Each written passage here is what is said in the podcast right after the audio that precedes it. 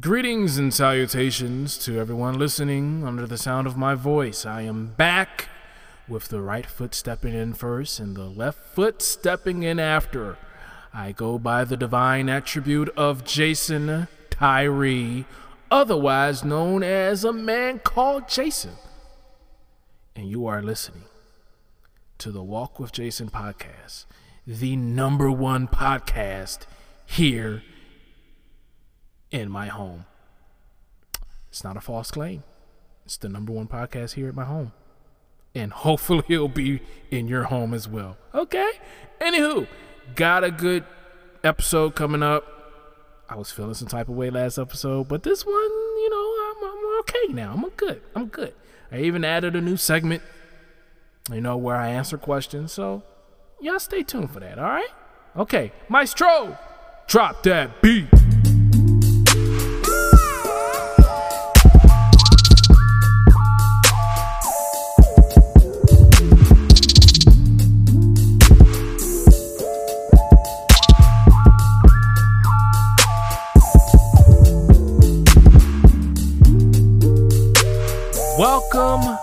Welcome, and welcome to the walk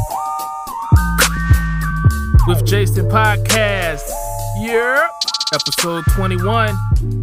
Is this episode 21? Nah, this is episode 22. Oh, my bad. Yeah, I remember now because episode 21 was a little solemn. I was, I don't know, man, I was in some type of mood last episode. But anywho, feel a little better. Uh, I don't know what that was. I didn't even advertise for it. I didn't put nothing on social media for it. It was whatever, whatever. Um, but yeah, back again. 22 episodes. And these things are going by fast. I almost, I ain't, I ain't even gonna front with you. I'm gonna keep it 100.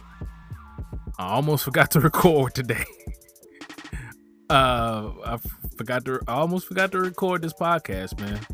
Really did. It is actually Sunday night. Y'all getting this on Monday, but this is Sunday night. Um, and I was chilling. I was actually watching uh WWE Hell in a Cell. Uh, that's what I was doing. Um, let me give my shout out real quick. Uh, I'm gonna give a petty shout out to Rob Butler because you know we had a little bet going on that his Lions and, and my Niners, you know what I'm saying, who was ever, whoever was gonna win, you know, we had a little bet going on, and uh, they almost came back on us, man. But you know, we pulled away with the W. That's right. Yeah. Um. Hold on. Before I before I go on, let me let me say who I am. I, I don't think I said who I was. You guys are probably listening for the first time. Like, who is this guy? Even though it says Walk with Jason podcast, you should assume that my name is Jason. But I'm gonna go ahead and introduce myself formally. I am your host, Jason Tyree, aka a man called Jason. That's right. And I got a little something new that I'm adding on to the podcast, you know. Uh, because I want to hear from y'all. I want to hear from the people. Right. So, what I'm doing is I'm to go ahead and ask questions. Ask Jason. So, that's to be a new segment, and I'm to do it at the beginning. Um, but before I go into that, let me give my shout out. Shout out to Donna. That's right. Donna Yates. I want to give a shout out to you. She's from RVA, just like me. What, what? Uh, she liked the Niners. Smart woman right there. And uh, most importantly, I appreciate what she's doing in the community. Um, yeah, I mean, we, we talked on, on numerous occasions, and she's working as uh, she works for Saving Our Youth Virginia, you know, and just the impact that she's having in the community and just her heart. You know, I appreciate her. So shout out to Donna. She actually asked the question. So that's a good segue. good segue here. So let me let me break out the questions first. Then after the questions, I'm gonna go. No, you know what? Because this is all brand new. It's all on the spot. Let me go ahead and tell you how my week has been. Then we're gonna get into the questions. All right? Cool. My week Remember last week I was about to say something and then I was like, nah, I'm gonna save it to the next episode. I'm glad I did, man. Cause again, last episode I was oh, I was in a mood. But you know, I'm glad I saved it to this episode. So without further ado, um I know that I've been talking about my job, my job situations. If you would if you listen to the first, I don't know, maybe 16, 17 episodes, you can kind of get the full story of my employment journey. Uh, just to give a backstory for those who haven't listened to the other episodes, uh, I was, uh, well, I wasn't unemployed, but I was job searching for a year and a half because um, the job I was previously working for, you're going through some transitions um, and about to kind of, they were on the verge of going out of business. So it was kind of like, all right, you need to start looking for another job uh, ASAP. So for a year and a half, I was looking for a job, right? And it got to a point where majority of the people who were turning me down was saying, "Oh, wow, you have a great resume and a wonderful portfolio, one of the best." But we decided to go with someone else. So getting at least 150 of those, I say a little bit over 150, because I was applying like a madman. You know what I mean? Applying was almost like my full time job. But just the more I kept getting those rejection letters, the the less I started getting offended. I was like, you know what? That's their mistake. That's on them. So, anywho, came across this opportunity about two months ago to work for this job.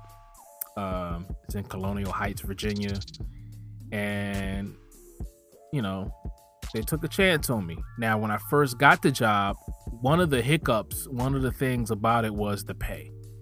And I was like, ah, feel like I'm compromising because the, the the big idea was not only for me to land a job, but to land a job where I'm getting paid what I'm worth. Because I've been getting underpaid my whole career, and so I was like, you know what, I'm not gonna settle. I want to get paid what I'm worth, right? So when I accepted this job, I I almost felt defeated because I was like, I'm falling back in the same trap again. I'm getting paid under my worth.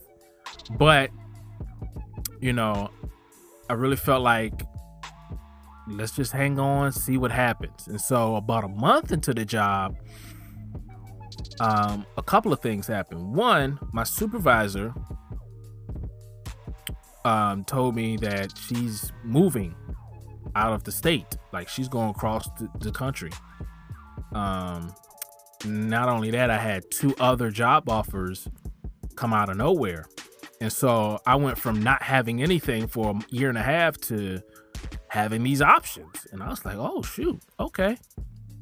And so I didn't, wa- I wanted to pick the best option and the option that made the most sense and the option that even if you know, I, I, wanted to get out of my own way because you can get in your own way and be like, yeah, I want to get the highest paying job, son. Yeah, da da da da da. But it's more to it than just the salary because ain't no way I'm gonna be getting paid a whole lot of money going into a stressful environment or going into an environment that I know I can't do the job. So it was one of those things where I had to pray and just say, okay, God, you know, open the doors that's supposed to be open and close the doors that's supposed to be closed. That's see, that's that's an interesting addition to a prayer. Closing doors. You, you know, nobody really goes to God and say, "Hey, can you close that door, please?" So, I just wanted clarity on it, and so this past, I think no, it's been about a week now. It's been about a week. Um, I made the decision, and I went on ahead and accepted the promotion at my current job. Now the thing about that was we had to go back and forth a little bit as far as how the raise was going to be because we was already starting low. But we got it to a point where we were able to negotiate a real, you know, real comfortable adjustment. I mean, heck, 20% raise, guys, okay? I'm not even going to front with you. 20% raise, promotion, um you know, extra week of vacay. All of that within two months of me being on the job, man. Like, that's rare, you know, and I don't take that for granted at all. And I think the biggest thing for me was how um how my coworkers responded. Like they were so happy that I took the job. Like I just in this two months, we've we've kind of grown a, a connection uh, within the within the team, um, my coworkers and stuff, and so they were happy. One of them was about about to be in tears and everything like that. I was that shocked me the most. Um, and so you just never know. Your decision is always going to be bigger than you, even though you may think, "Oh yeah, I got this. This for me." You know what I'm saying? I look out for me. No, every decision you make is bigger than you. Remember that. Y'all remember anything else, remember that. Every decision you make is bigger than you. It's not about, yo, I'm living my own life. You know what I'm saying? It's about me. I'm going to do me. Ah, that's fine. I get it. But what you decide to do will affect more than just you. You know what I mean? So remember that. Remember that. Remember that. Um, but yeah, extremely happy. Um, and we hope that it continues that way, right? Oh, and in March, I get reevaluated and may get another bump in pay depending on my performance, which you know I'm gonna knock it out the park anyway. So I'm just looking at for another up in pay come March. It is what it is. You know, now I'm in the manager realm of the job already. And there's nowhere to go but up. So yeah, just wanted to share that. Now, let me get into these questions, okay? We're gonna get into the questions.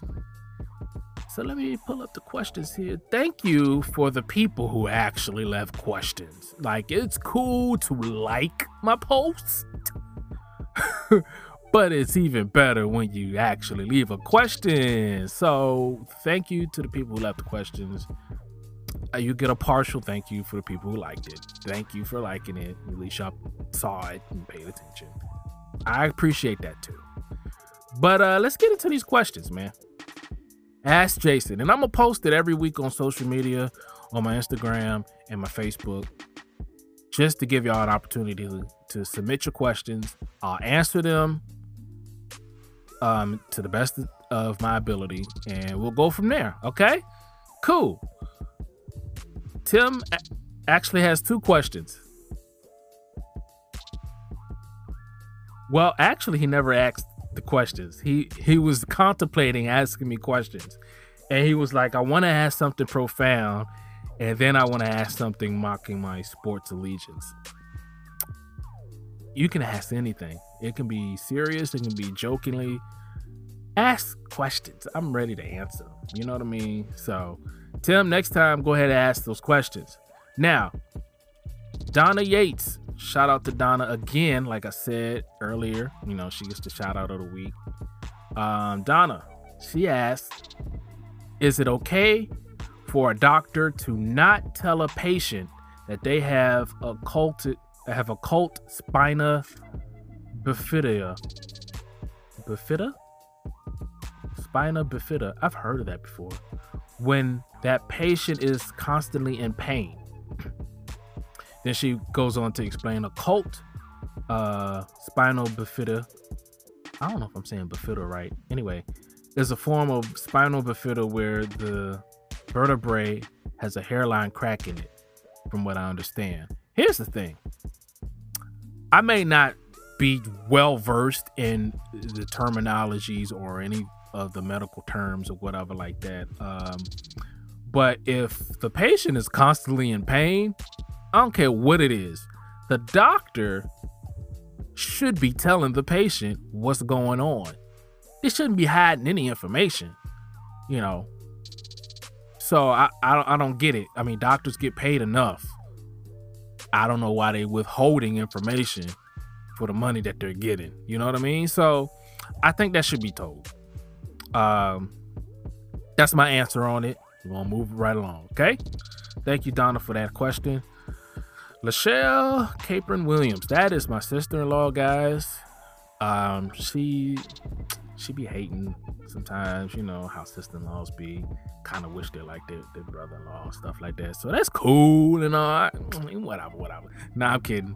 Uh, Michelle, she asks, "What is what is it really like to have not only married the love of your life, but to also gain such an awesome sister-in-law?" You see how she is. See how she slid that in at the end. Oh my goodness. Well, I'm gonna go ahead and answer it. you know what I mean? Oh, petty self. Anywho, uh, what is it like to not only marry the love of your life, but to yeah, yeah, okay. Uh, what is like to marry the love of my life is awesome because the love of my life just so happens to be my best friend. And I've I've said it before. I don't know if I said it a lot on this podcast, but I've said it before in, in general. That man, if you ain't marrying your best friend, then what, what you doing? Huh? What you doing? Like,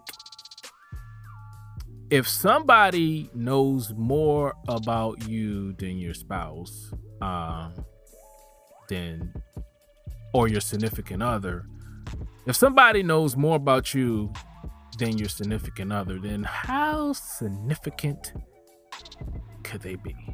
You know what I mean? Like and that that's not something I immediately got when I got married. That's something I had to work on, and I have to continue to keep a mindset of like, wait a minute, my wife should know more about me than anybody else.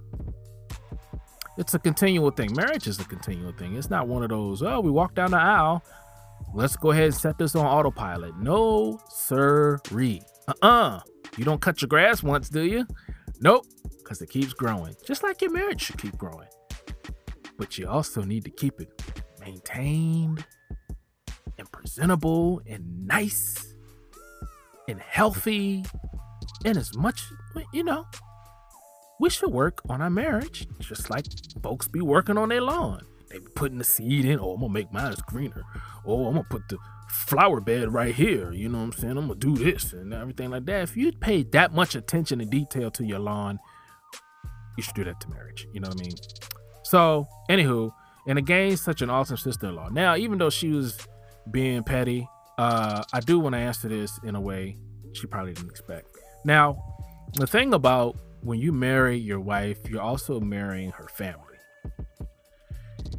And that was one of the things that sold me on my wife. Like, her family is awesome.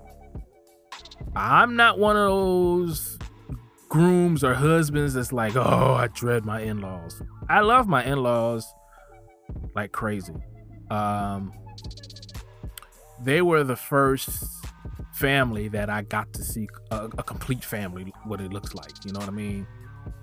Um, and like I said, they just moved from Boston to Richmond. Um, and they live right around the corner now. So that's awesome. I was actually helping a little bit with my father-in-law, just helping him move some stuff into the house and things like that. But I have an awesome, awesome family, and that's a blessing. My sister-in-law included, I guess. No, she's cool, man. She's awesome. She accepted me from the beginning, even though she thought I was a thug. We're not gonna get into that because the way I used to dress, praise God, maturation. Anywho, let's keep it moving. uh Felicia Banks. What's up, Felicia? Yeah. Uh Felicia, she asks, what is it like with children repeating grades with other siblings? Advice to parents on making that choice. Just par- parental wisdom you've gained in the walk.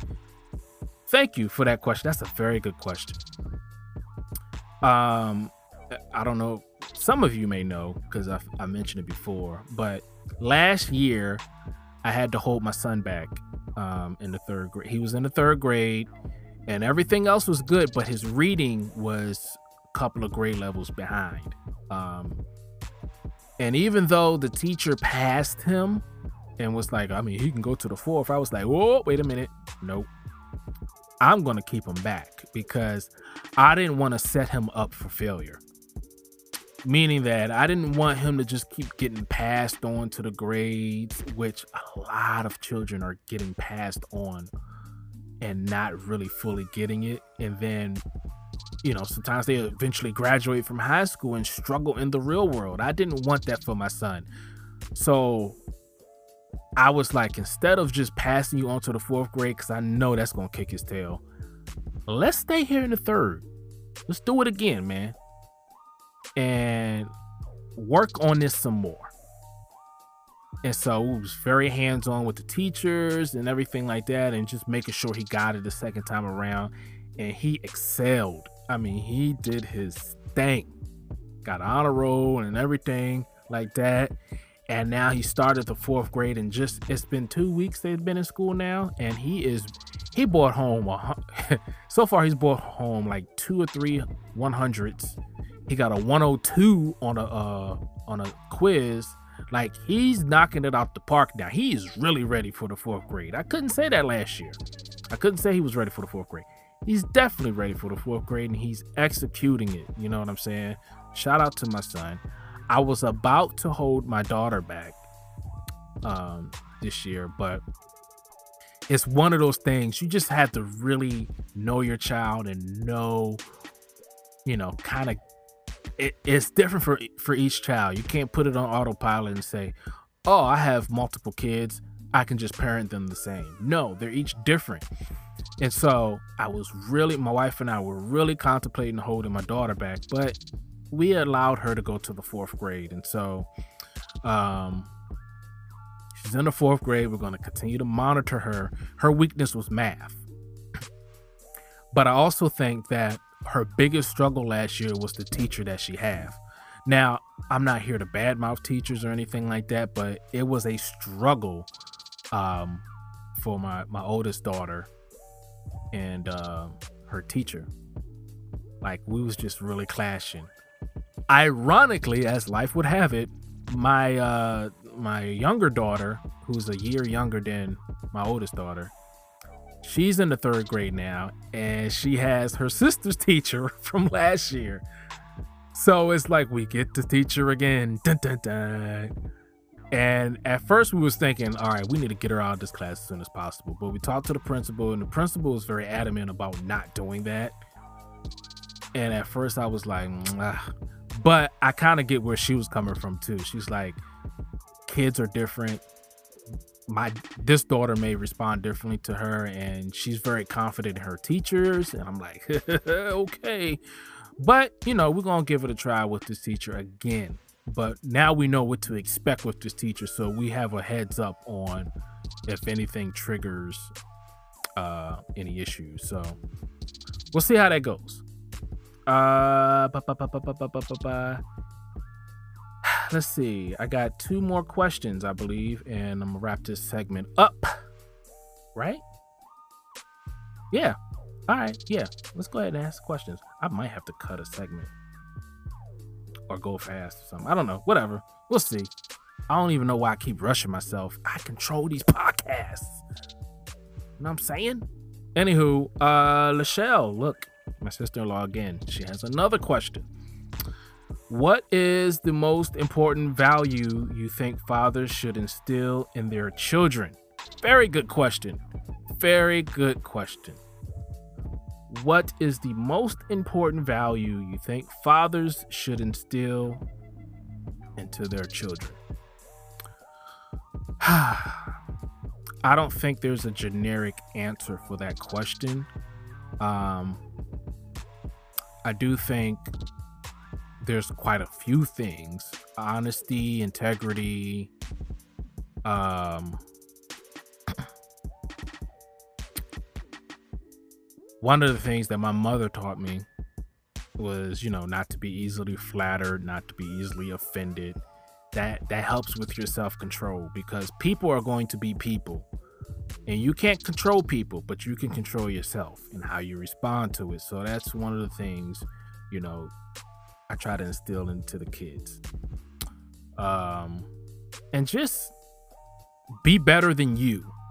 You know, a lot of times, especially I know with parents, they're like, you know, I want you to be better than me. My my dad used to say it, you know. Um, you know, son, you I want you to be a better man than me. Um, and I go to my son. I go to my kids, but especially my son, I'd be like, I don't want you to be better than me. Mm-mm. Cause I'm I'm still alive. Like I'm not dead or anything. I'm still trying to kill it out here. You know what I'm saying? I'm trying to be the top Jason I can be. I maximize Jason. So I don't want my son to be better than me. And if he's trying to be better than me, then we're to be competing. Because I don't want him to be better than me. What I do want him to do is be better than him. Because I can't be my son. He's his own person. And he's the best version of him he can be. And I want him to continue to be better than himself. You get what I'm saying? A lot of times we we say the narratives and it sounds nice and it sounds full of wisdom, but at the end of the day, you have to answer for you. You have to improve yourself. Don't be trying to chase my shadows and walk in my shoes. You know what I'm saying? I know this podcast is called Walk with Jason, not walk like Jason. Uh-uh. Walk with me so you can see how I go through journeys and then you be like, you know what? I can go through my own journey. That's what it's all about. So yeah, I instill that in my kids as well. Uh last question. This is by my honorary sister, Candace Carter. What up, Candace? What what? Boop, boop, boop, um her question is um, are you where you saw yourself at 30 plus 5 so i think i'm, I'm thinking she meant am i do i see myself or am i where i saw myself at 30 and then again at 35 that's what i think it's saying so i'm gonna answer it according to what i think she's she's meaning which most of the time i'm right but anywho am I where I am, where I saw myself at 30? So I guess at the age 30, did I see because I'm 36 right now. So did I say, hmm, six years from now, I'll be here? Six years from now, da da da. No, I'm gonna just go ahead and just answer that real quick. No, I did not see myself. Let me no, no let me let me let me let me think about that for a second what year did I turn 30? Uh, 2011. So in 2011, oh no, nope, nope, nope, nope, nope, nope. Did not see myself here. Um, I didn't even see myself back in Richmond because I was in Oklahoma, 2011. This was the beginning of 2011 I was actually unemployed. Yes, I was unemployed. Nobody was, this is very similar. Wow, very similar. I was unemployed. I was in Oklahoma. We were barely making ends meet. I think it was even like ramen and hot dogs and all that stuff.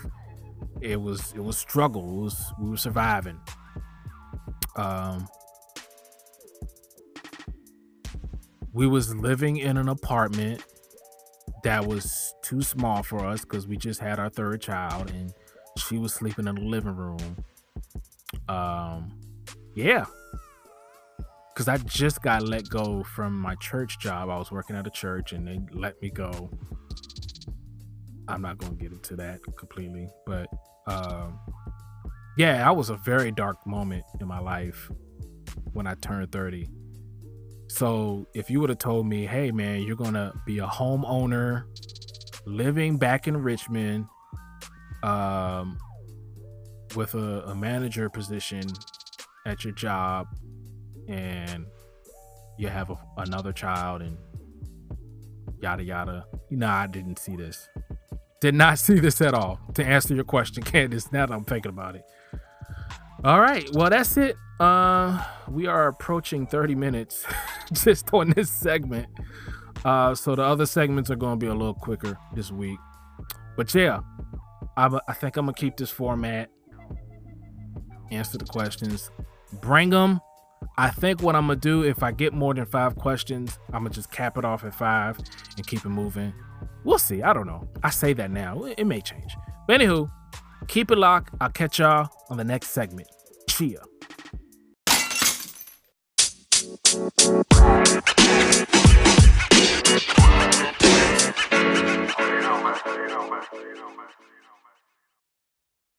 Welcome back to the podcast, the Walk with Jason podcast, that is. That's right. I am still your host, Jason Tyree, aka a man called Jason. And this two cent segment, my two cents, is where I give you my two cents on current news.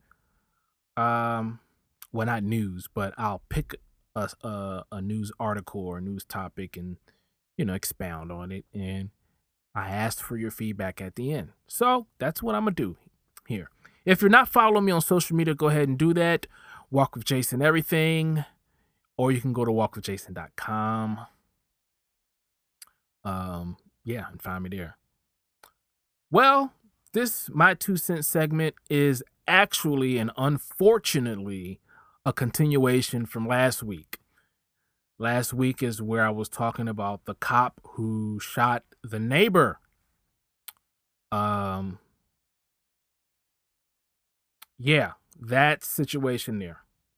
Botham Jean, who got shot by a cop who was off duty. She went to the wrong apartment, opened the door, I guess. I don't, you know, and shot Botham Jean killed him. Unfortunately, it's happened in Dallas, Texas. Well, some more information has come out since the last podcast. And um, I want to have a discussion now. Because I think last podcast, I wanted to wait so a little bit more information come out. And I tried my best. I y'all heard me pleading. Y'all heard me pleading last episode I did not want to toss out that race card on this one because Botham Jean is black. The off duty cop was a white female. Did not want to go there last episode. But this episode, I got a little bit of time. I got a little bit of time because the things that have developed since then really got me scratching my head. So we're going to talk about it. We're going to talk about it, okay? All right, all right. Here we go. Dallas police attempt to smear Botham Jean over a tiny bit of weed and they failed miserably. That's the title of this article. There's been many articles kind of like this. Um, police waited until the day of the innocent man's funeral to release the affidavit claiming they found weed in Botham Jean's home, an obvious smear campaign. Now, let me pause for a second before I read the article. I specifically remember reading last week the good things about Botham Jean. You know, he sung in his choir. People at his college was like, oh, he was such a great guy. So many warm things about this guy that people kept saying. And I was like, as I was reading, I was like, uh oh, this is, you know, hey, I rarely get to see this because normally and unfortunately, when situations like this happen and it's a black guy getting killed, they like to demonize him.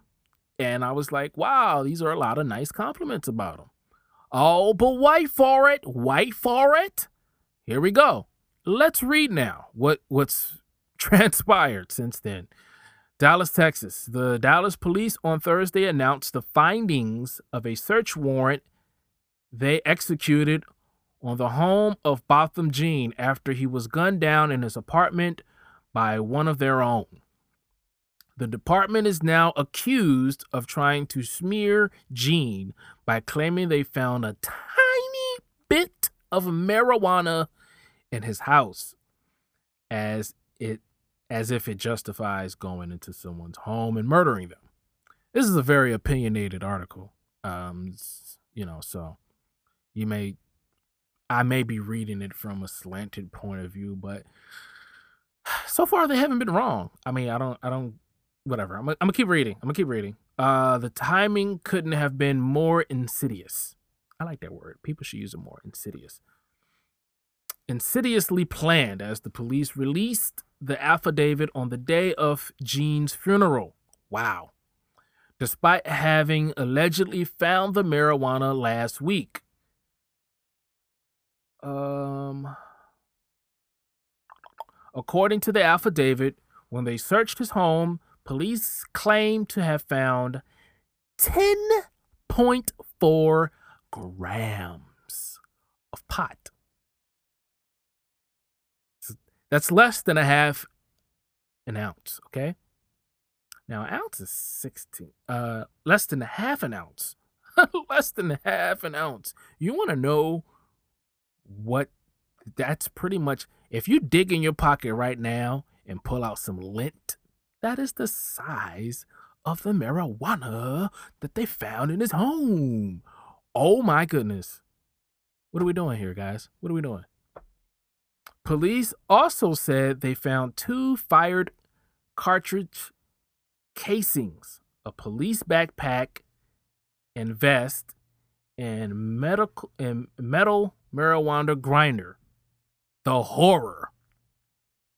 Even if police did find marijuana, why on earth would they execute a search warrant on an innocent dead man's home and then release that information to the public? That's a very good question, article. I'm glad you asked that question because I was thinking the same thing. They, police, immediately began looking to smear him, attorney Lee Merritt said. I think it's unfortunate that the law enforcement began to immediately criminalize the victim in this case, someone who was clearly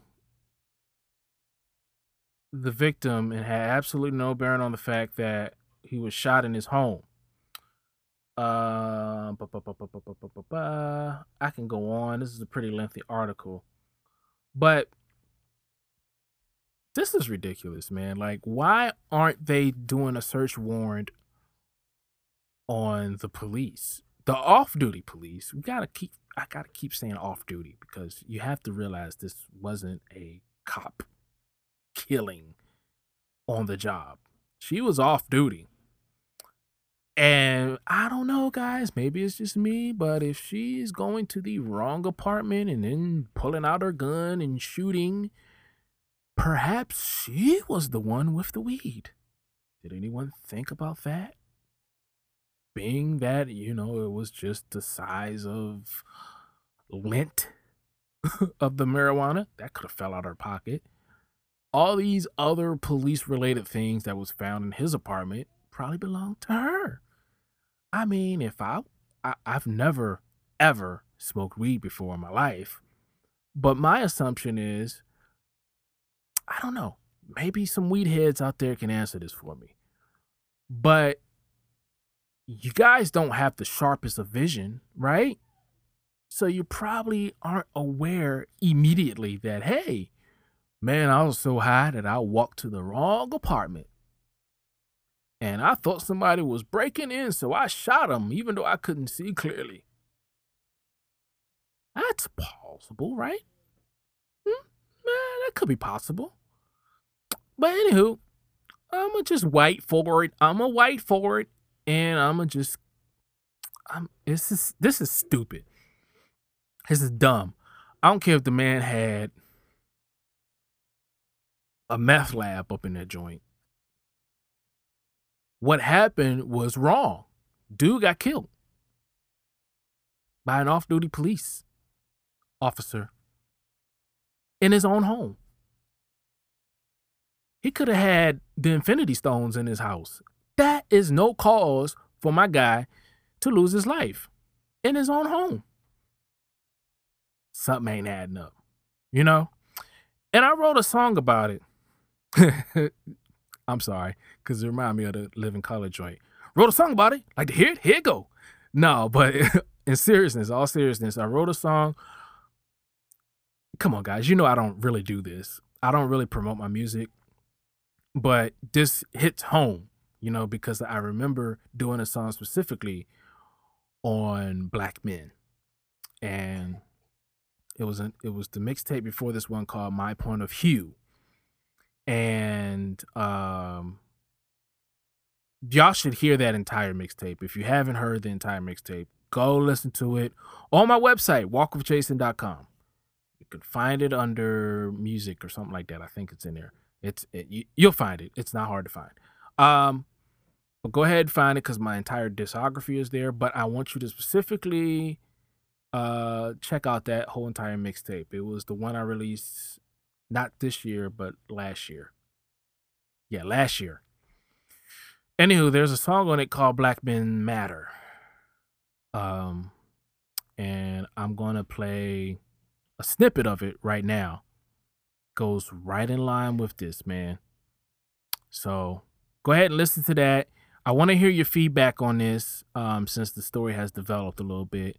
Let me know what you think. Let me know if I'm in the wrong. Again, guys, I'm always open for dialogue and I'm not sitting here saying I know all things. So if you have a better point of view of this or a, a different point of view and you like to share your point of view, I'm all ears. Leave your feedback on my social media, um, wherever you follow me. Um, I want to hear from you. But anywho, I'm go ahead and play a snippet of Black Men Matter. Um, and then we're gonna go into the next segment. All right? Cheer. All black men cheat. Nope. All black men will kill you. Nah. All black men lie. Nope. They always have and they still do. Nah. All black men are trash. Nope. All black men are no good. Nah. All black men are dogs. Nope. All black men are so hood. Nope. All black men this. And all black men. Mm. You say black men matter, but all black men are whack. All black men are insecure. All they like to do is fight women. All black men are deadbeats. All black men, all. Hashtag, hashtag with our name on it. We probably all look the same, don't it? We can't even get slain before it's flipped and we take the blame on it. Similar paths these deaths take, criminal paths get dug up. It's pitiful that our deaths are justified, simple as that. For the first day of emancipation to now where we're emasculated, our values have evaporated, especially since the assassination of black leaders like Martin Luther. Our drive is gone like a car in neutral, but I feel a shift when I'm talking to you. Glory, glory, hallelujah. Amen. A black man, to be more specific, the narrative for black folks depicted is so twisted and notices in a whole track of racial division. I proved that in the next verse. But right now, it's the networks like Fox News and CNN. They call us thugs, and yep, that hurts. Cause I'm a black man with four kids and a wonderful wife. And nope, I never so dope, I never did drugs and never had a gun in my life. I'm here to break the stereotype. I'm trying to put an end to this. Cause we're catching it from all angles, from racist to feminist. All black men cheat. Nope. All black men will kill you. Nah. All black men lie. Nope. They always have and they still do. Nah. All black men are trash. Nope. All black men are no good. Nah. All black men are dogs. Nope. All black men are so hood. Nope. All black men this. Mm. And all black men that. Mm. You say black men matter, but all black men are whack. Nah. All black men are insecure. Nope. All they like to do is fight women. Nah. All black men are deadbeats. Nope. All black men,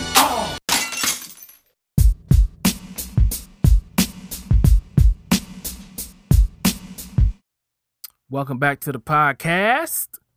Walk with Jason podcast, that is. I am your host, Jason Tyree, aka a man called Jason. In this segment, I must change this segment to just the music segment or something. I don't have a cool name for it. It used to be lyric reading, but I don't read lyrics every week. Sometimes I talk about music, or sometimes I take this segment completely out. This is always the first segment to go if I needed to cut a segment. But I'm not to cut it, but I'm also not to read lyrics this week. I'm sorry. It's been like two episodes since I read lyrics. We'll get back into it, trust me. But what I do want to talk about is the, the um, development of this. Wow, wow. Let's get it together, Jason. Why am I struggling? His name is Ma- Machine. There we go. Machine Gun Kelly. and Eminem. Um, Machine Gun Kelly, MGK, releases this, I think, about a week or so ago. And everybody was like, oh, I think it was called The Devil's. Devil's something. I forgot the name of it. I really did. Um, but anyway, Eminem came back finally because I knew he was going to eventually come back and respond to Eminem. I knew it was going to happen. And there's been mixed reviews, which I'm kind of surprised there's mixed reviews on Eminem's response. Because when I heard it, The name of Eminem's response was called Kill Shot. And I personally think M got him. But I realized what what's happening. I realized what's happening and it's kind of funny to me because we're in an era now where people like flow better than lyrics. I think it's kind of been like that on the low, but it was really prevalent this time around. So a lot of people are grading MGK a lot higher in this, or they're grading M way lower than this because they were expecting. I don't know what they were expecting from M, but M got graded hard on this, or, or MGK got graded very easy on this. So, um, the thing about it, my point, my standpoint from it, M won this time around, and M didn't even win at full power. He wasn't hundred percent on this. He he was toying around with MGK on his response. He was like, ah, tap, tap, tap, tap, tap. But the crazy thing about it was the quotes. Like I quoted so many things he said in the diss. Um golly, he said, I'll give you my sandals because he knows as long as I'm shady, he's going to have to live in my shadows. Now, I said it in a very hallmark way, but that's a dope line because he's playing off the fact that he's, you know, shadow. That's a dope line. Come on. You know, as as long as I'm shady, which is actually his nickname, but as long as he's shady, double entendre there, he's going to have to live in my shadow. Come on, that's clever. What's another thing he said? This is your moment. This is it. As big as you're going to get. So enjoy it. Had to give you a career just to destroy it. Oh my goodness. And let's pause for a second. I had to give you a career just to destroy it. Eminem paved the way for mach- mach- Machine. Good grief. Why am I butchering this dude's name? Machine Gun Kelly. He paved the way for this guy to have a career. So he, in essence, he gave this man a career just to destroy it. That's, that's gangster. That's Thanos right there. Uh, lethal injection. Go to sleep six feet deep. I'll give you a B for effort. But if I was three foot eleven, and then he kind of goes on. If I was three foot eleven, you'll still look up to me. I think he said something like that. Anyway, that was dope. That was a cold set of bars right there. Um, here's an autograph for your daughter. I wrote it on your starter cap. I don't. Uh, he said it so casually. I don't think people really caught it immediately. I did because he's essentially saying that if y'all remember the song "Stan,"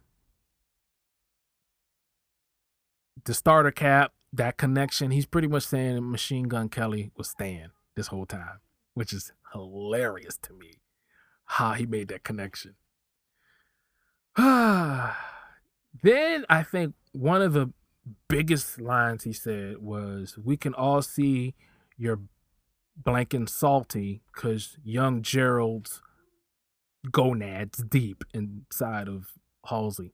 Now, now young Gerald is uh what's what's what's what's his rap name? I forgot. Oh, why am I drawing a blank?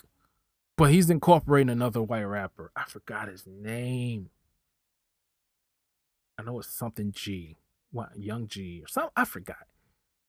But he's in, he's talking about him and that whole fiasco there. So that was that was a that was a bold line right there.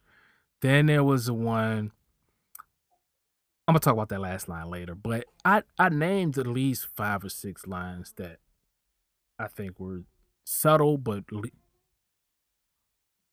lethal blows to Machine Gun Kelly. Because all Machine Gun Kelly, first of all, let me let me let me start off by saying Machine Gun Kelly he did his thing.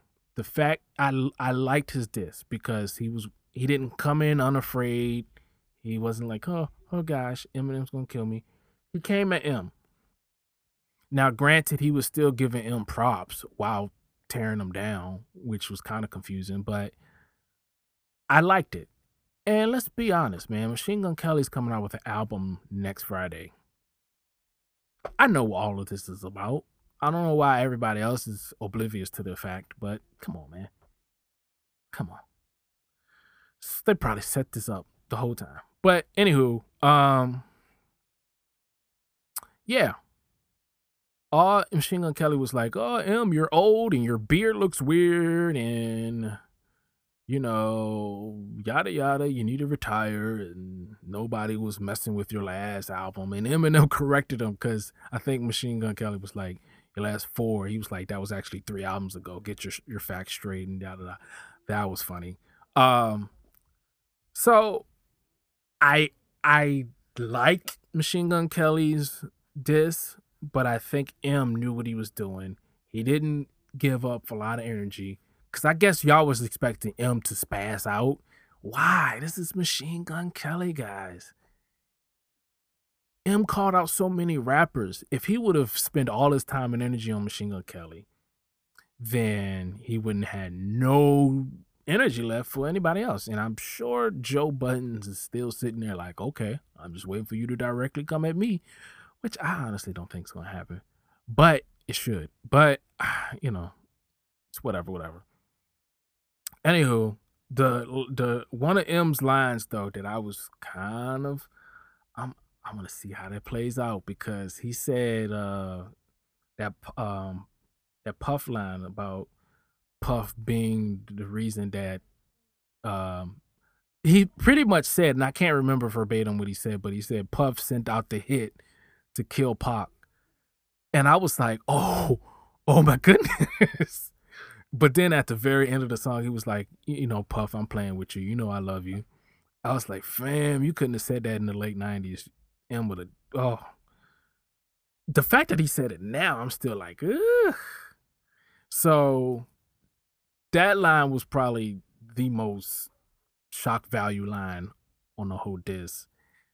And Jay Electronica, who hibernates for like three or four years, then surfaces up and then goes back into hibernation without releasing an album. Anywho, he has something to say about that. Talk about, yeah, you better watch your mouth. I'll come, la la la la. And I was like, mm, ain't nobody checking for you, J Elect. Get out of here. And I guess Royce caught wind of it and was like, yo, I dare you to say something. I dare you to say something. And if Royce versus Jay Electronica happen, oh my goodness, that right there will be a battle. And my money's on Royce. I mean, Jay Electronica is nice whenever he, you know, decides to rap. But Royce?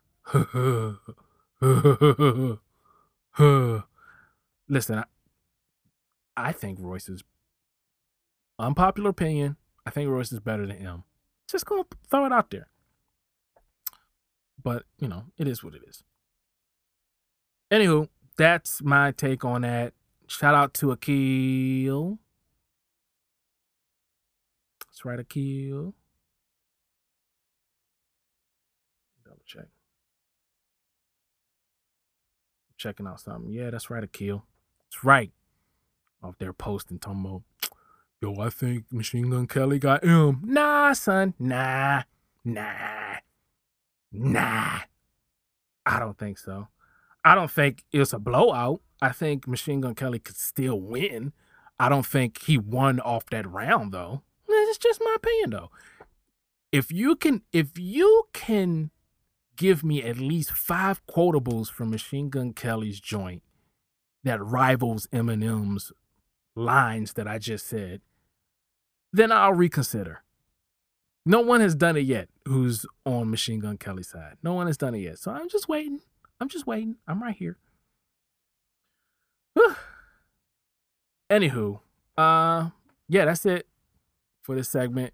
Uh that that this is topic um on this Facebook group that was brought up. Like, um, somehow we got on the topic of best disc records of all time, and somebody brought up that No Vaseline, Ice Cube, um, was the best, and I said that it was top three.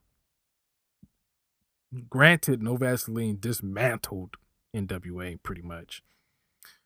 But I said it's top three. It's probably number three on the list. I wouldn't give it the top joint because you got Hit 'em Up and Ether. I don't see how you can get above Hit 'em Up and Ether. First of all, Hit 'em Up. Pac dissed Biggie, Biggie's wife, Biggie's side chick, Biggie's co-workers, Biggie's uh, company that he works for. Um, he threatened his kids. He even talked about Prodigy, who was on sickle cell, and the whole nine. I mean, Pac really went all the way off, and I'm sure that contributed to him losing his life in some way, shape, or form. But yeah, so you got hit him up. Then, like when I first heard hit him up, I was really concerned for Diddy. I was concerned for Diddy more than I was concerned. no, I was concerned for both. I was concerned for for Biggie and Diddy. I was like, oh, uh, I was concerned for Pac because I was like, they're definitely gonna try to kill this dude now for how he came at them. but anywho, then you got Ether. Ether was so bad that Jay Z responded emotionally with Super Ugly, and then apologized like the day after he released Super Ugly. Like he was on Hot 97 and Jay Z's mom called up there and said, You went too far. You need to apologize. And my dude had had tears in his voice. Sorry. That's what Ether did. Jay Z is arguably the greatest rapper of all time. And Nas made this dude bleed. Okay? Off of Ether. Okay? So I can't see those two going below No Vaseline. Props to No Vaseline, but it ain't touching those two. Anywho, that's the segment for this week, and we're gonna get into petty sports next. Stay tuned.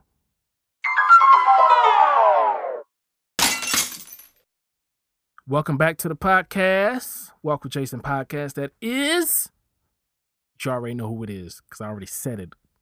The other two segments. Urgh. If you're this deep into the podcast, you already know who it is. What?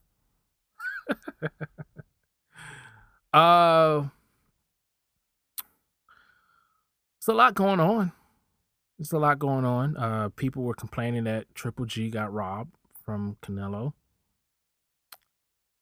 Ah, I mean, y'all dare dude not to run, and he was like, okay. So he kind of got what he was asking for. I know, I know, man, but he got cheated. This is all set up for the the the, the third and final joint. We're gonna see. Just relax, guys. They're gonna fight again. Um. Yeah, so that was that. The Serena Williams thing went a little bit longer than I thought. I didn't expect them to, to, to linger on this one a little bit longer. Uh guys, unpopular opinion. But Serena was in the wrong. What? What? Serena was in the wrong? Yeah, she was in the wrong. She wasn't completely wrong. I mean, she had to speak up for herself, and I admire her for that. And yeah, the ref was being a little petty. Um, that's true. But at the end of the day, man, the ref was like, the ref was doing his job. Let me explain. What happened was Serena's coach wasn't supposed to be coaching her and giving her hand signals or anything like that. That's a violation. That is a violation. No matter how you look at it, that's the rules. All across the board. Okay? Serena was like, I wasn't getting coached. I wasn't getting coached. That wasn't what was happening. Da da da da da. And she was clapping at my guy, and the emotions got the best of the ref, and he, you know, went took it a step further. She took her argument a step further, and it escalated. But the fact of the matter is, the ref initially was like, hey, this can't be happening. And Serena was like, it wasn't happening. He wasn't coaching me. Comes find out, the coach was like, yeah, you're right. I was coaching her. I was giving her hand signals. You're right. So either Serena was lying or Serena didn't know that the coach was in the wrong.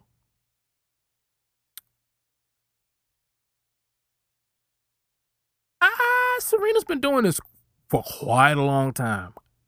I think she would have known that the coach was giving her hand signals because she definitely was looking at the coach giving her hand signals. Fam, no matter how we shake this up and doctor it, there's a fault somewhere in there that that Serena has to own up to. Was she right about everything else? Absolutely. Sure. Not not arguing against that. But I need Serena to fess up to this part. Because it's first of all, it's on tape. Second of all, it is a clear violation. And I have yet to hear her address that.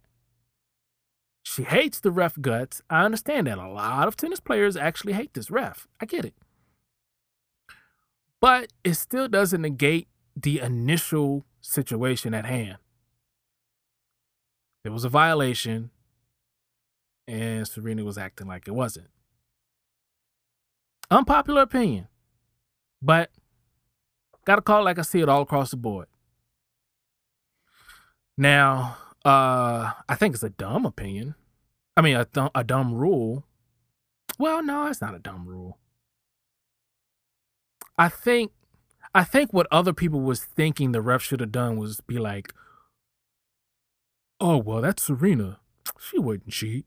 I'm just going to go ahead and ignore what's happening over here." I think that's what cats really wanted to happen. Fact of the matter is, penalty or not, Serena was going to lose anyway. So, you know, it is what it is. And I saw a clip earlier this week where they were showing um, how guys, it was this guy, to, I think it was McEnroe, and he was just snapping at the ref. I mean, he was going off, breaking rackets, being just super emotional.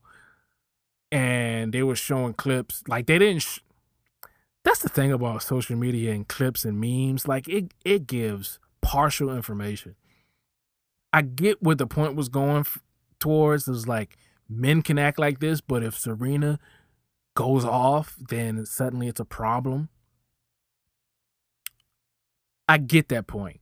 But the full story is McEnroe definitely was getting punished for all those things. He didn't get off easily with that joint. And first of all, it's McEnroe. He's the only one that was. He, I remember he got escorted out of the tournament. Like he had to leave the premises because he was wilding out. They they wasn't letting this dude fly like the clips show. Uh, so I get it, but gotta tell the full story. It, memes in general, dude, I don't get it. Cause like we're on a sports segment. Like there's there was a meme going around. I think DL Hughley took hold of it and posted it, and everybody was running with it. It had Tim Tebow on the sideline kneeling, and it was like, "Oh, this is okay for him to kneel, but if Colin Kaepernick, da da da da da, like, you know, Tim Tebow was kneeling for the flag and da da da da da. No, he wasn't. That was during a playoff game, and there was a teammate of his who was hurt. He was kneeling on the sideline praying for the teammate. That's what the picture truly was about. But no one likes context. They like to take things out of context. Context? What is context? Let's throw that to the side. Let's go ahead and take this and run with it. That's what memes have been have been subject to nowadays. But, you know, whatever. Um pow, pow, pow, pow, pow. Where am I going with this now? Talked about Floyd. Uh, Floyd Mayweather and Manny Pacquiao. They have announced that they're going to fight again. I ain't checking for this fight, man. I'm not. I don't care. I mean, shout out to Manny for getting his bread. You already know Floyd gonna get his bread. He getting at least nine to ten figures for this. No, he's not getting ten figures. He's getting nine figures for this. So is uh Manny. Um maybe it's scripted that Floyd loses or something. I don't know. I'm tired of betting against Floyd Mayweather. I, I'm not a Floyd Mayweather fan. Um, I, I mean, but you got to respect his record and his discipline and how he how he's been um in boxing. I mean, I, I can't ignore that, but I've I've always rooted against him. I don't even I don't even think I have the energy to root against him this time around. It's whatever, whatever. Uh but they're fighting again, and best believe, just like last time, I'm not paying to see this fight. I'm gonna see the fight, but I'm not gonna pay to see the fight. It is what it is. Just being real with y'all. Anywho, uh, NFL. A lot of things happen in the NFL. Uh, well, you know, it's Sunday, so I've I saw the first set of games and half of the second set. Um, you know, actually, I saw. I was paying close attention to the 49ers and the Detroit Lions game. Shout out to Rob Butler. What up, Rob? Boy, we almost blew that game though. But we pulled it off and we got our first win of the season against the Lions. Man, our defense is suspect. Even with Richard Sherman on that joint. Suspect. So hopefully that gets better. Uh what happened? Oh, my dude, uh, Von Vontae Davis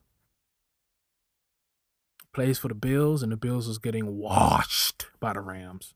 Washed. They were getting washed so bad that Vontae Davis at halftime said, "You know what, guys? I quit. I'm done. Not only with this football team, but with football in general. I retire. My dude retired." Retired from the NFL in the middle of a game. That's crazy. wow. Wow. Then what's up with the kickers? For uh, the Browns, man, boy, they they find new ways to lose games. And this time the kicker, boy, I oh I mean that that that game was in reach. That kicker said, "Nah, I don't feel like it today." Um, but I think the worst kicking performance has been the guy from uh the Vikings.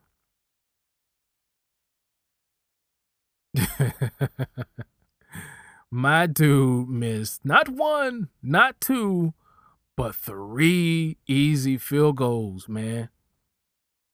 Three of them. You know he's walking back to Minnesota. They're going to leave him in Green Bay right where he is and he's gonna walk back home because those he oh i mean i just felt i felt bad for the dude man because he was it wasn't like it hit the upright and, and miss he was missing them joints wide right every single time the laces were out and everything like it's supposed to be the, the holder did his job each time, but this dude just kept kicking away. He was like, "Oh, that's a field goal." Nah, let me kick it to a fan. Like it was bad, bruh. And then, you know, the Vikings were losing by like 13 or something in the fourth. Came back, tied it up. They're going into overtime. They have an opportunity, dude. I mean, this is like a 30, maybe a 40 yard field goal. They did their best to position this joint. Aaron Rodgers on the sideline, like, ah, ah, this is tough. We fought hard and we're about to lose. They line up. My dude kicks that mug wide right, and they lose. They didn't lose. They it ended up in a tie because it was overtime.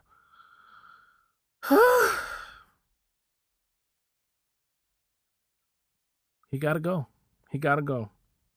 That was sad. Um, the Patriots, boy, they got they got spanked. What any? Well, they got spanked. Don't let the, the final score fool you. They was getting spanked. Um, I'm not familiar with the other scores right now, but yeah, man, it, it was uh, it was pretty bad. It's pretty pretty weird weekend of sports games. Yeah, actually, let me see if I can pull up some scores since I'm here, pull it up. Okay, Dallas leading the Giants. I mean, the Giants. Anybody can beat the Giants. But the Dallas out here. Okay, Dak Prescott tossing a 64 yard TD to Tavon Austin. Tavon Austin is dope. I don't know why the Rams got rid of him. They weren't really utilizing him. Uh, let's look at the NFL. Let's see what happened. Uh, see all. Get these scores. These are the scores? That can't be all the games. All right, let me look up here because something's wrong with this page. Anywho, my Niners beat Detroit. Dallas is leading uh, New York Giants. Cincinnati beat Baltimore. Cincinnati, man, they hooping. They hooping. Uh, the Saints, they ended up pulling off that win against Cleveland. Rams. No, I'm sorry. The Bills was playing the uh, Chargers. They were still getting whipped though. Um, the Chiefs. Oh, the Chiefs have been hoping. Oh, Pittsburgh. Oh, and two. Ugh. Well, they're oh one and one. Sorry. Um, Chiefs have been hoping, dude. Mahomes, whatever dude's name is, he got ten touchdowns already this season. This is only week two. That's a record, guys. By the way. the Redskins lost to the Colts. Wow, didn't see that coming. Um, the Dolphins beat the Jets. Wow, the way the Jets played last week, I'm surprised about that. Philly lost to Tampa Bay. Listen, Jameis Winston, his job is on thin ice because Fitzpatrick is hoping. Cardinals, I mean, the Falcons beat the, the, the Panthers. Wow. Tennessee beat Texans. And Green Bay ended in a tie with the Vikings. The Rams, it was the Rams who killed Arizona 34 zip. Good grief. Denver beat Oakland by one point. Man, okay. All right. Let's see what we're doing out here. Anywho, we're gonna end this next segment. We're gonna end the podcast with the, the, the last segment coming up. Keep it locked.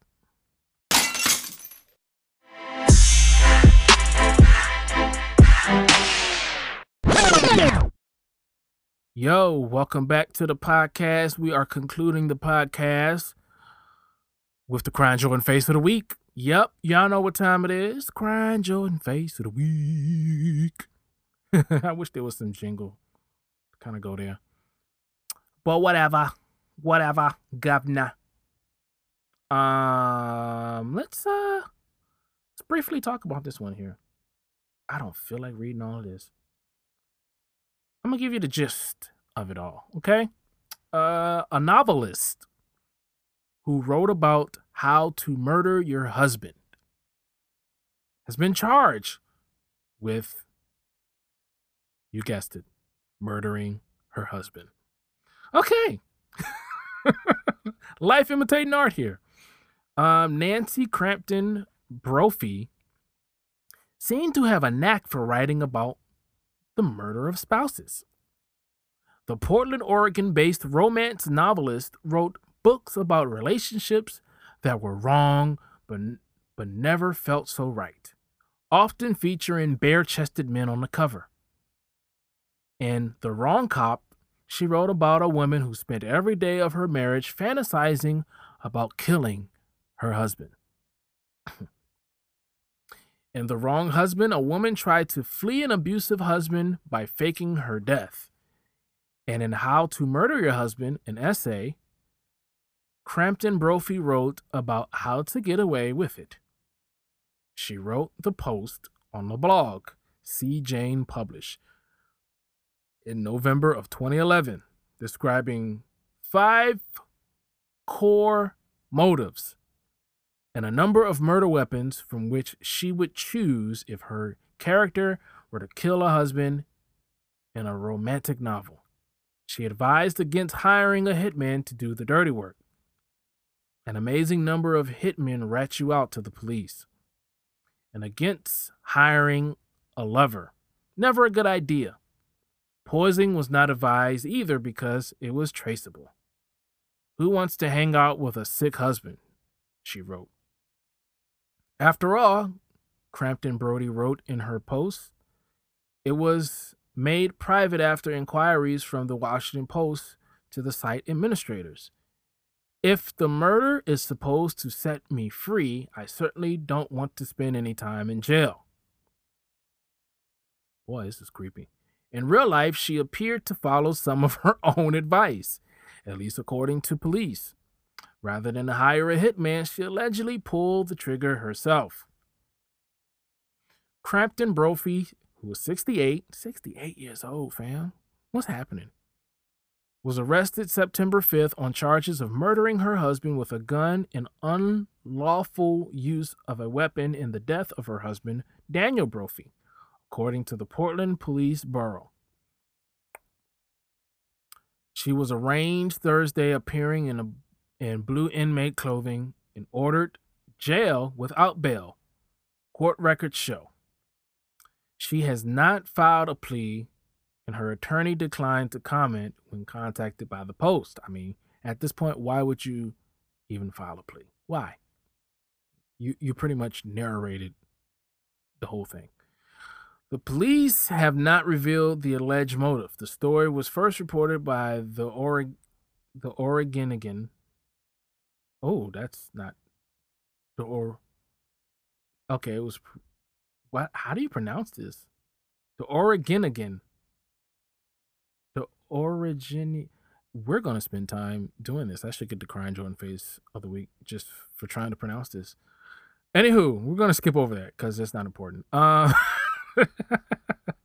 it's a big shock. It's a big shock. Brophy's mother, Karen Brophy, told the police of her daughter in law's arrest, but we're not making any statements.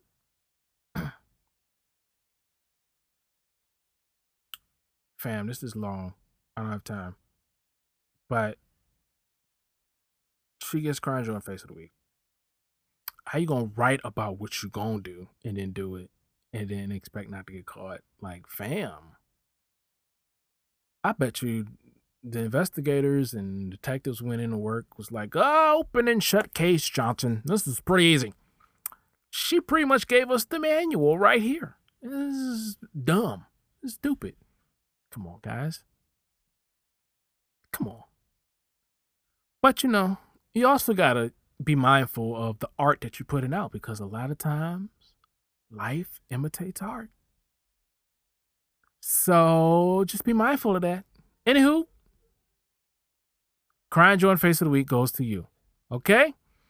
All right. Well, that is it for this episode. I hope you guys enjoyed it. Please, if you have questions, ask Jason. Go ahead and leave them on Facebook, Instagram, Twitter, whatever, or on my website. Just go there. You know what I mean? Walk with Jason Everything or walkwithjason.com. When I say walk with Jason Everything, everything means Facebook, Twitter, Instagram. You can find me on those by the username Walk with Jason. Okay? That's what that means. So, hope you all have a great week. It's been a pleasure. I have been your host, Jason Tyree, aka a man called Jason, aka Petty Tendergrass, aka Dark Clint, Dark Tint Clark Kent. That's right. I'm in the booth. Y'all want to see me changing to Superman. Dark Tint though. You know what I mean? Chia. Curtis J. Field. I'm your pusher. Skip Jayless. LeBron's garbage. Uh Adultish Gambino, because I ain't a child. Ain't nothing childish about me. Get it right. Urgh. AKA Jason St. Patrick. That's right. We didn't kill Dre. We should have. We killed somebody else. I'm not gonna spoil it. People who haven't seen the season yet, like myself. Shh. Anywho, um, aka Screaming A. Smith. Triple G got robbed. This is blasphemous. How how how can you tell me that he was leading. I had him leading at least two rounds. At least two rounds. And they go ahead and they give it to Canelo anyway. Robbery. This is blasphemous. Uh, The, the, the mitigated gall that they would go ahead and do this. You know what? You know what? I, I don't want to talk about it no more. I don't want to talk about it no more. AKA, I wear basketball shorts to bed because I'm young, but I have a lot of kids. That's right. They feel good. You don't want to wear no hot cotton pajamas to bed. What is wrong with y'all folks? Why are we dressing up to go to bed? Just put on some basketball shorts, baby. That's all you gotta do. AKA animated gift flare. Woo! That's right. Jason, what are your thoughts on this? I got an animated gift for that. Uh, um, AKA Friday the 18th. Jason, yeah, he's that's right, because I was born on the 18th, not the 13th, and I don't have a ski mask. I'm still scary. What? Be scared. AKA the Don, Jason Corleone. Mwah. A man who did not, does not take care of his family is not a man at all. Yeah, walk away with that. Mm-hmm. Yep. AKA your token creative guy. I could be a token black guy too. Depends on what side am I in. And I'm okay with that. It's fine. Right? Anywho, aka Young John Amos slash James Evans. It's right, because I'm probably the only TV dad that will whip your kids. That's right. AKA 36 Savage, 36, 36, 36, 36. Uh, uh, uh, uh, yeah, yeah, yeah, yeah. AKA Guaptimus Prime, about to transfer my money. You know what I'm saying?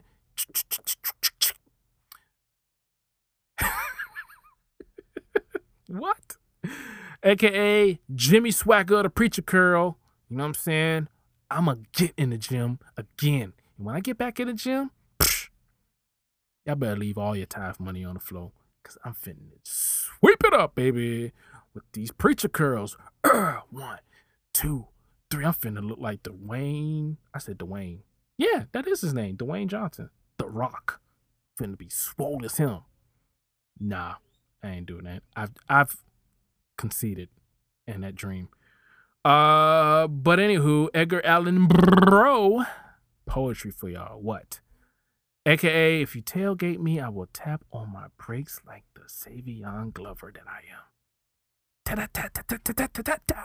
Better go on to another lane or you going to pay for a new car. AKA, if you owe me $10, you ain't giving me nine. Trust me on that. Okay? AKA, Jason Betta aka Jace. You know what I'm saying? P. Diddy named me pretty. Take that, take that. Uh, bad boy. AKA Lisa McDowell's first boyfriend. She's your queen to be. I don't know why Lisa left me to marry a king. You know what I'm saying? Prince, because he's a prince? Come on, fam. Out there in Zamunda. That's not even a real country. I Googled Zamunda, couldn't find it on Google Maps. She just wanted to leave me. That's what the real story is. That's cool though. I let her leave. You know what I'm saying? AKA new, AKA alert, the Richmond Rattlesnake. And that's the bottom line because Stone Cold said so. I mean, I'm not the Texas rattlesnake. I- I live in Richmond. That's why. Okay, anywho, I'll catch y'all next week. Y'all be easy. And before you go, I have one last question. Who wants to walk with Jason?